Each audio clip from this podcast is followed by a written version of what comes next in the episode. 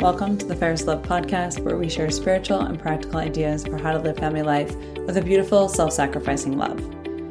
Today, we're sharing another quick Q&A episode with Father Jeff Langon. But before we dive in, a little reminder that if you have a question you'd like him to answer, you can submit those using our email address info at fairestloveshrine.org, or you can message us on Facebook or Instagram with the question you have.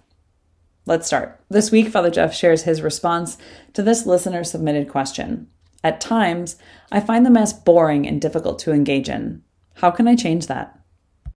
Whether the Mass is boring or whether we all arrive at the state where we realize we have to put effort into the Mass, I think it's good to remember that this is normal. Everyone goes through this struggle in one way or another at some point or another in part, I think there's two reasons for it. One is that, well, just the natural, in the natural run of things, in the ordinary way that life progresses, we all can start to get a little bit uh, familiar, too familiar with things that, that should be beautiful and mysterious to us.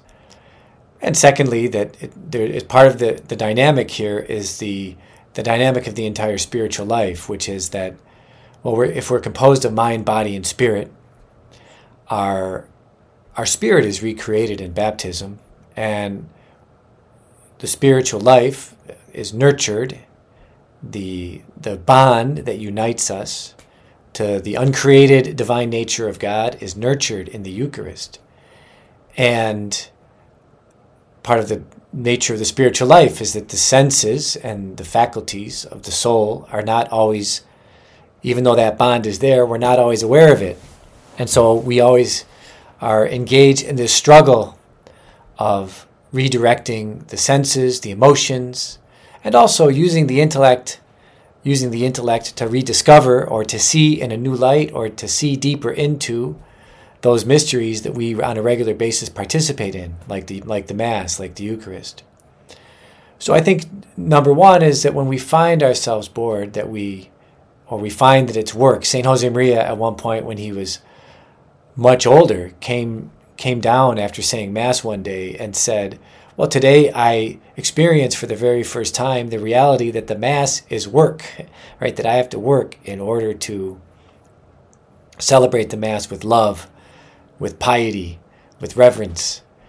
And so we shouldn't be surprised if we're start whether we're starting out or whether we've been at it for a long time that there's going to be moments when it's going to be a challenge to enter into the Mass, to participate in it, and to participate in it in a way that involves piety. Now, there are several things we can do to help. Obviously, one thing we can do to help is to read something that enables us to deepen our knowledge of the mystery. The Catechism around point 88 or 89, reminds us that there is this symbiotic relationship in, the, in our faith between what we learn, dogma, and life, what we do. And that whenever we do something to read about the Mass or listen to a good presentation on the Mass, that can, why? Because everyone has a different approach to it, everyone has a little bit of a different take on it. Everyone has a different insight that God has given them into the mystery of the Mass. I remember once taking a class in which the professor, just in a very simple way, reminded us that the Mass is a, obviously, it's a way by which we enter into, once again, unite ourselves to Christ's un, uh, sacrifice on the cross. And the Mass presents to us the sacrifice on the cross in an unbloody manner, in the form you might say, of the Last Supper in the form of a meal, of a banquet. And so, a good video or article that articulates these truths, the, the homilies or the classes of Fulton Sheen, which are easily accessible on the internet, on YouTube, they can be very helpful or a very, very interesting first step along these lines. Another approach is to go to those writings which themselves maybe don't focus as much on what the mass is as much as how to, how to go through it right there's this old way of learning about the Mass, which is there's a book called by, by Knox called The Mass in Slow Motion. And precisely what he does in that book, and it's I, I remember reading it when I was 18 or 19, and it really helped me just to go through each part of the Mass, and the author explains what's going on in this part of the Mass, and also is suggesting different things we can do during that part of the Mass in order to foster our own participation. And as we we have probably heard this before, but a lot of what we get out of the mass depends on what we put into it.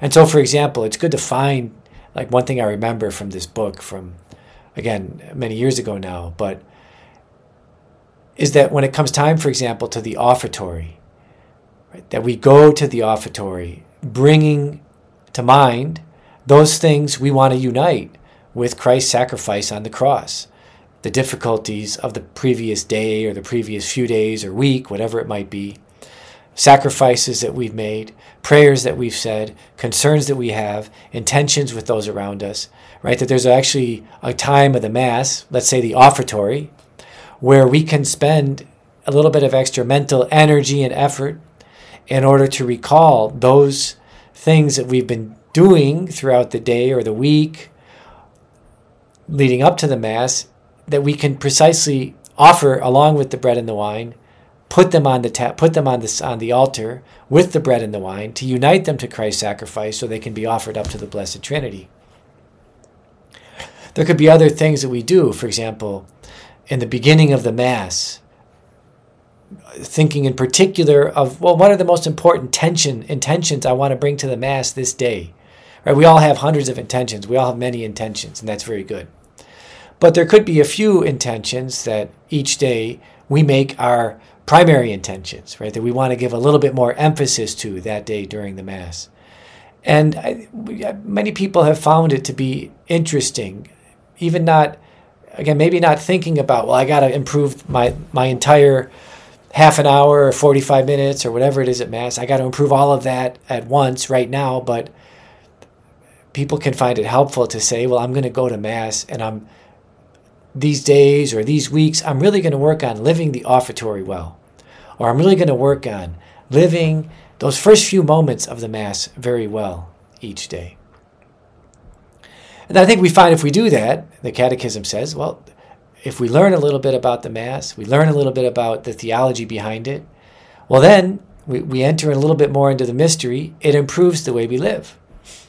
And then we improve the way we live it. And then we want to learn even more about the mystery that we're part of. And again, another thing that we can read, another thing we can always find it helpful to go to is are, are the gospel scenes and the, the, the New Testament explanations of the Mass that we get from St. Paul, his especially his his descriptions of how to participate in the Eucharist in Corinth to the Corinthians. Right? The, it seems like the Corinthians themselves had difficulty living the Mass, and they started to get involved in all sorts of extracurricular thoughts and behaviors and activities that were really distractions from the central mystery of the Mass, which is the representation of the last of the sacrifice of Christ on the cross under the form of the Last Supper. And so St. Paul, after he describes all of the all of the problems that the Corinthians have dealing with each other, he reminds them of the central mystery of the Mass, which of course is the consecration. It can also be very helpful to go to John chapter 6, to reread it, and to read it, to read John chapter 6, which is Christ explaining the Eucharist. And perhaps in another moment we can go into that in more detail. But to go through John chapter 6, where Jesus Christ is reminding his disciples and he's reminding the Jews precisely what it is that they must do in order to have eternal life, right? In order to have the spiritual life that is real, that completes them, and that he promises them. And again, we do that, and then that helps us to go back to the Mass with a greater spirit, with greater resolve, with greater energy. And then it can also be good to read some things that are written by experienced authors, saints, that help us as I was saying, to get more into the Mass. I think I already mentioned Knox's book, uh, The Mass in Slow Motion.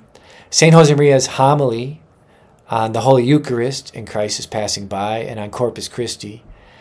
Also, in, in, in those homilies, he'll go through the Mass, the parts of the Mass, kind of with very quickly, but giving a kind of summary and suggesting how we could pray dur- during the various parts of the Mass. There's also a very good book by Edward Maristany, Loving the Holy Mass. And one of the things that I remember from that book that can be helpful for us is he says, on the, you know, there's two ways to always pray. One is to focus on the words and see if there's something in the words that can inspire you to pray in a certain way, to enter into the mystery in a certain way. But Edward Maristany in this book, he also, and again, the nice thing about his book is it's about 80 pages, which means you can read it in a reasonable amount of time. But he's one of the things he suggests in that book is that it can be helpful, especially if you're in if you're in the congregation, if you're not a priest, you're not wedded to the words. Obviously, the words help, and we don't we don't ignore them. But you can use the words. He, this is not his exact language, but I think it's the idea that he means. You can use the words as like a trigger. You can use the words as a as a springboard to pray about certain things. And so there could be words, for example, in the Eucharistic prayer that remind you that God is a Father. And it could lead you to, well, to contemplate a little bit more deeply the fact that God is your Father and that Christ is your brother and that He's bringing you to the Mass for a specific reason so that you can grow, you can receive Him and grow in even greater intimacy with Him and with each person of the Blessed Trinity. So, again, reading these things, reading these books, or finding good homilies or good explanations of the Mass on YouTube or other social media, there's many social media these days and then making these little resolutions to live particular parts of the Mass better.